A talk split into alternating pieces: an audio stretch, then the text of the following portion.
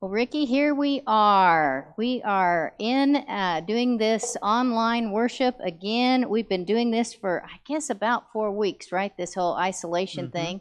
And I was thinking to myself, I've learned so much during this time. Yeah. I, I learned how to uh, do kind of like a what TikTok is and how to do a silly little music video. Some of you were privy to that, and many of you were not. But I've learned that. I've learned how to become kind of a quasi professional at Zoom. Mhm. Zoom is the new platform. I'm, I'm convinced that this is the new way in which we will engage even after the virus is gone. Um, and, but I'm also reminded that as, as the world begins to reopen in phases, and we received the, the news this last week about the schools not being able to go back for the rest of the year. And, and the sadness that I felt from teachers, from students, from parents, there was a sense of discouragement. There was a sense of, um, of things not being normal, right? It, no longer do we hold the hope that tomorrow we're going to flip the switch and everything is going to go back to the way it was. Yeah. In fact, that's probably not likely. We are going to have to phase this out over who knows how long and how long that might take um, remains to be seen. But, and so I begin to realize that fear has surfaced in a lot of different ways. I'm beginning to see fear surface in a little bit of anger. I've, I've seen it surface in sarcasm and skepticism, and I've even seen some um, um, conspiracy theory kind of things emerge on the scenes, right? And so it reminds me that that fear causes with us like two different reactions. People that are facing fear either turn inward, they hunker down, they close in, they wrap their arms around themselves, as I explained when I heard that crazy siren at the age of six in, in my in the back seat of my car, or or they or they tend to step out, step out in courage, and uh, step out in faith, so that they can can um, be generous of Mhm. spirit, right? So we're entering this new worship series called Resurrection Stories, in which we're going to visit Jesus, um, encountering all of these emotions that these disciples are going to feel, and and giving them something, resurrecting within them, like today, peace. Yeah. Right. And that's exactly what the disciples are struggling with in, in our first story today. Right? They're confronted by fear, and, and their immediate response is, is this kind of holding on, this, this inward turning. They, they are, in the story, literally barricaded by fear in the house that they have holed up in. So if you have your Bibles with you, maybe at home, I'm going to invite you to, to open up with us to the Gospel of John. We're going to be in chapter 20 of John. And, and I'm going to read uh, uh, verses 19 through 23, the first half of our scripture story for today. Now, now this, just to set the scene, is, is the evening of the resurrection. So last Sunday morning, when we read the story of, of Mary and the women finding the empty tomb, uh, first thing in the morning, this is that very evening. So verse 19 of chapter 20. When it was evening on that day, the day of resurrection, the first day of the week, and the doors of the house where the disciples had met were locked for fear of the Jews, Jesus came and stood among them. And he said, Peace be with you. And after he said this, he, he showed them his hands and, and his side. And then the disciples rejoiced when they saw the Lord. And Jesus said to them again, Peace be with you. As the Father has sent me, so I send you. Now, when he said this, he breathed on them. And he said to them, ah, Receive the Holy Spirit. If you forgive the sins of any, they are forgiven them. And if you retain the sins of any, they are retained. You know, you know, I love this story and I find it so fascinating that, that the first response of the disciples, and, and in John's gospel particularly, not only do Mary and the women go and find the empty tomb, but they go back and tell the disciples, and, and Peter and John don't, don't really believe them or know what to make of it, or they want to see it for themselves. And so they have this race to the empty tomb, and, and they look and they see it for themselves. And then Mary finds the risen Jesus in the garden and mistakes him for the gardener and has this immediate interaction with him. And they have these empty tomb experiences that morning, and you know what they do? They don't go to Galilee. They don't go on their way. They, they, they hide. They go into hiding. They, they lock themselves up. They barricade themselves up literally behind these doors. And John goes out of his way to tell us the doors were locked because of fear. Right? They had double bolted and thrown the chain on it just to be safe. The doors were locked and bolted because of fear. And yet, in spite of that fear, in spite of the locked doors, suddenly Jesus is standing in the middle of the disciples. Which is such good news that in spite of our best efforts to isolate ourselves, to turn inward on ourselves, to barricade ourselves with fear, Jesus always finds a way through. And Jesus shows up in the middle of them and, and you know, it, has got to be a startling thing. I, I can only imagine, right? You, you've seen the empty tomb. Only Mary Magdalene has seen the risen Jesus so far, and you don't know what's just happened, and you're already scared because of the crucifixion, and now the tomb's empty, and, and you're locked up for fear, and then all of a sudden there's this like ghostly resurrection figure standing in your midst. And I imagine it just freaked everyone out. And so, what's the first word that Jesus speaks to them when he appears in the midst of them? Jesus says, Peace peace be with you. Which to me reminds me of the story of Jesus in the boat. You know, Jesus is in the boat in the boat on the Sea of Galilee with his disciples, and and Jesus has had a long day, so he takes a nap in the back. And while Jesus is sleeping, the, the storms and the seas begin to swell up and rage around them, and, and these hurricane force winds start blowing and threatening to rip the boat apart and overturn it. And the disciples are scared for their lives, and they're afraid that this is the end. And, and they wake Jesus up, saying, Lord, do you not care that we are perishing here? And what's Jesus say? Peace, be still. To the raging winds of chaos around him, Jesus speaks peace the fear that these disciples are, are locked behind and caught in, Jesus speaks peace. And I love that John tells us that, that after Jesus says peace and, and shows them his hands and his side, it, John says, and he, he breathed on them, which is a little strange. You know, Cassie, if I was telling folks about, about our hanging out this morning, I said, and, and Cassie and I, we had a great meeting this morning. We are having coffee, and, I probably would not say, and she was breathing. Right. Hey, right. you sort of take that for granted. If you're having a conversation with someone, if you're sitting next to someone at the dinner table, you assume they're breathing. Yet, yet John goes out of his way to say, Jesus breathed on them. Which reminds me of the creation story.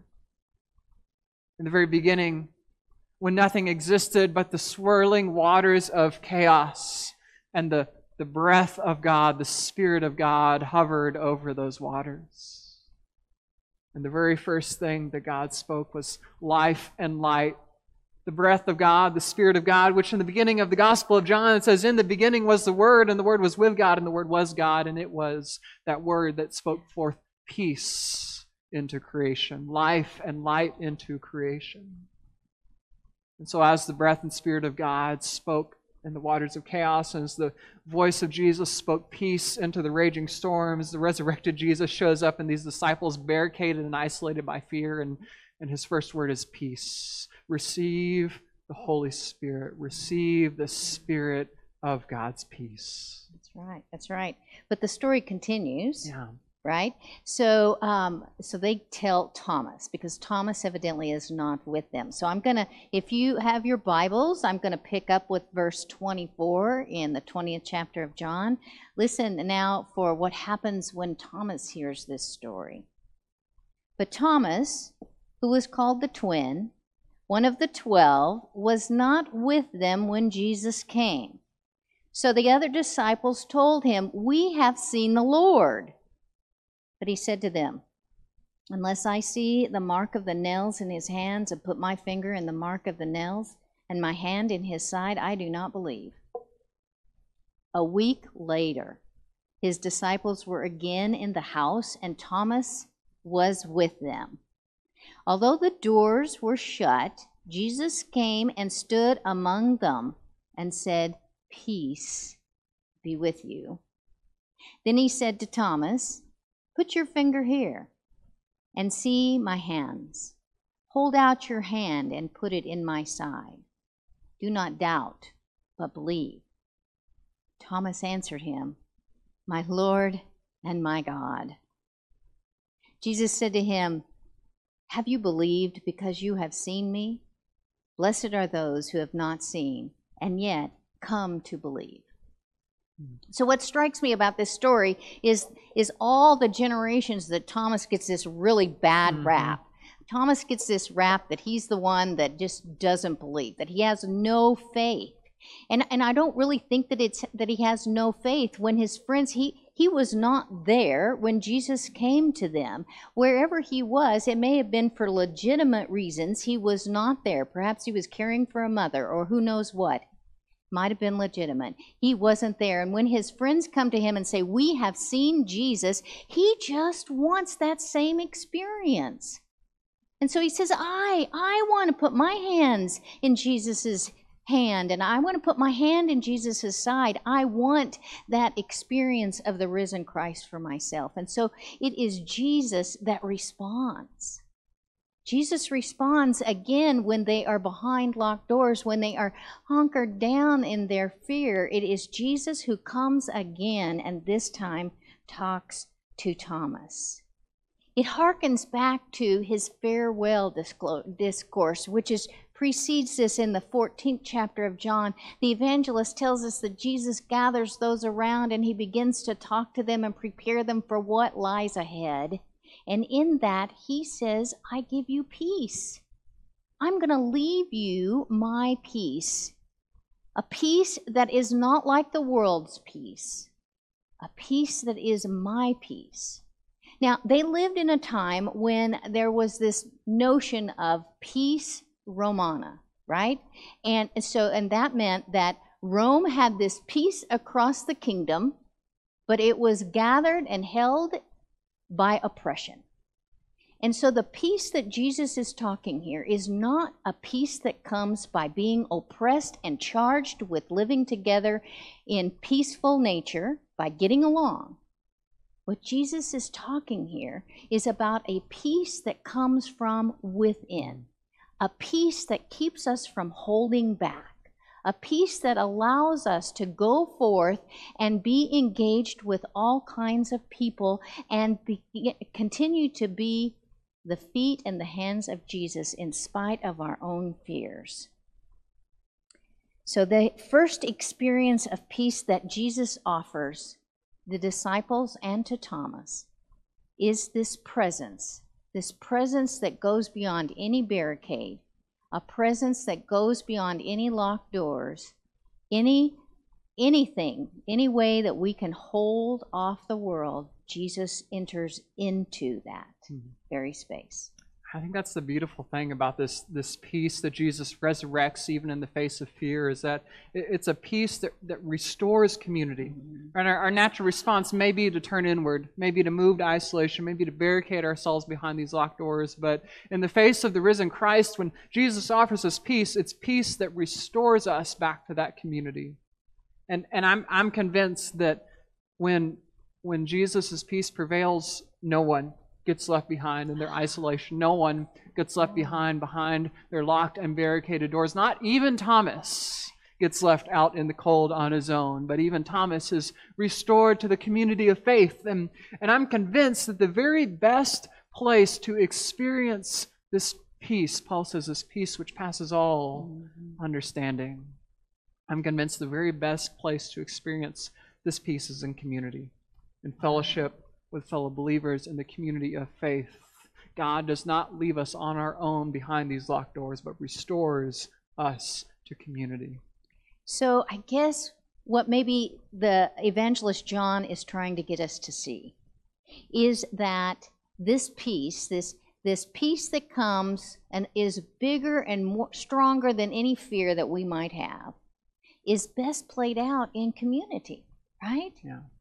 So I guess what he's telling us is that this importance, Jesus comes to them not individually, but in community. Jesus comes to Thomas not individually, but in community. And so we, even in the midst of COVID 19, continue to find ways to be in community, even in this church. Yeah.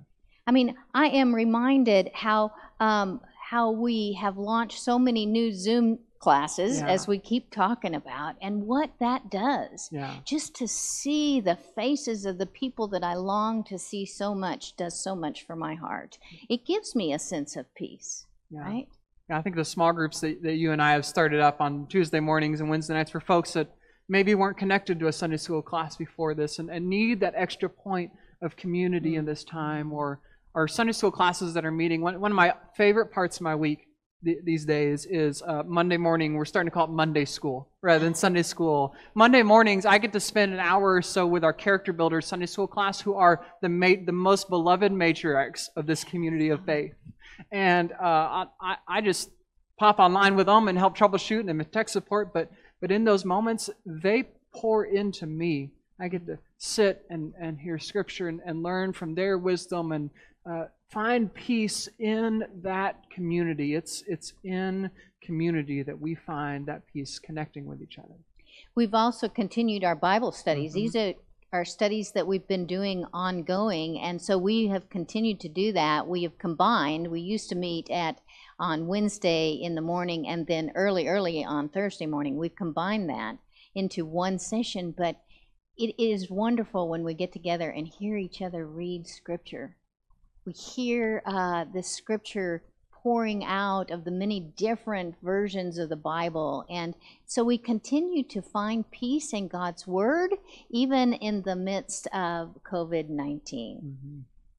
And I think this this peace, you know, I, we spend a lot of our time working with adults, Mhm. but but it's not just reserved for us adults. This this peace, this community is meant for us, no matter how old or young we are. And so I, I have just been so incredibly proud and grateful of the work that our uh, gifted staff people and volunteers and youth and children's ministry have done to help keep our young people connected with each other. And so our youth who are gathering together on Zoom for online uh, youth group on Wednesday afternoons and Wednesday evenings to, to play games and check in on each other and, and dive into the Word and ask where it is that God's coming alive for us this week in these times. Or our kids who are gathering together on Thursday afternoons for online children's ministry where they're having the same kind of conversations and getting to see each other's faces and hear each other's voices and check in on each other and play games and, and ask where is it that God's speaking to us in our lives. This community, we were made for community no matter how old we are or our stage of life or where we find ourselves. God has created us to be together. That's right. It is in this community, whether it's, uh, we've found all kinds of ways to connect telephone calls, texts. Mhm. Even sometimes we can't do it remotely. People showed up yesterday or Friday Yeah, yeah, to pack boxes yeah. and uh, to put them into the trunks of hungry people in this community. So we kept social distancing. We, to the best of our ability, we kept social distancing. However, we continued to find ways to gather as the community of God. And it is in this community that the Holy Spirit weaves us together Mhm. and gives us this peace. Yeah. Right. I, I think the most striking part of, of the good news for me here in this story is that God doesn't leave us alone behind the locked doors of our fear or our isolation or our anxieties or the ways that we wall ourselves off and barricade ourselves off from the rest of the world. God does not leave us alone there, but breaks down our walls of isolation and breathes out a peace that passes all understanding that restores life to our own bodies and restores us to the body of Christ in community together, so that we might be the hands and feet of Jesus, the living and resurrected body of Christ for this world. Always in the face of fear, God's love and God's peace win out every single time. Thanks be to God. Thanks be to God. Amen. Amen.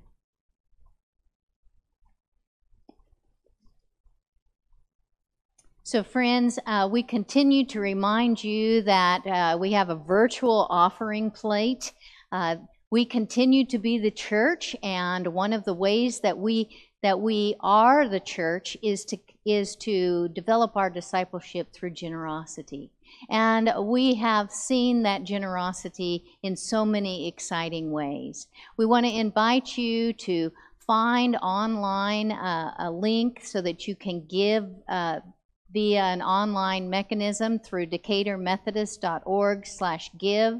This will take you to an opportunity to give consistently and regularly online.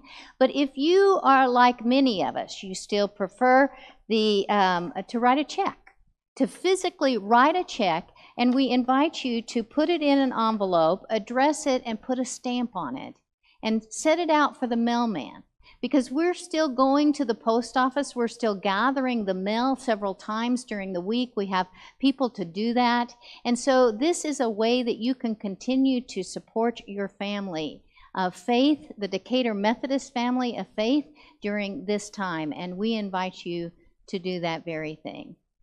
Will you pray with me? Gracious and holy God, we give you thanks for all the many blessings that you have bestowed upon us the fact that even in the midst of a pandemic, uh, we continue to have resources and we continue to be able to give beyond what we what you have already given us to give out of generosity a spirit of of faithfulness. And we give you thanks. We ask your blessing upon every single dollar that is given that it might be turned into a spirit of peace and hope that it might be resurrected into a, a story, a personal witness, a personal encounter with the risen Christ. And for these things we give you thanks. Amen.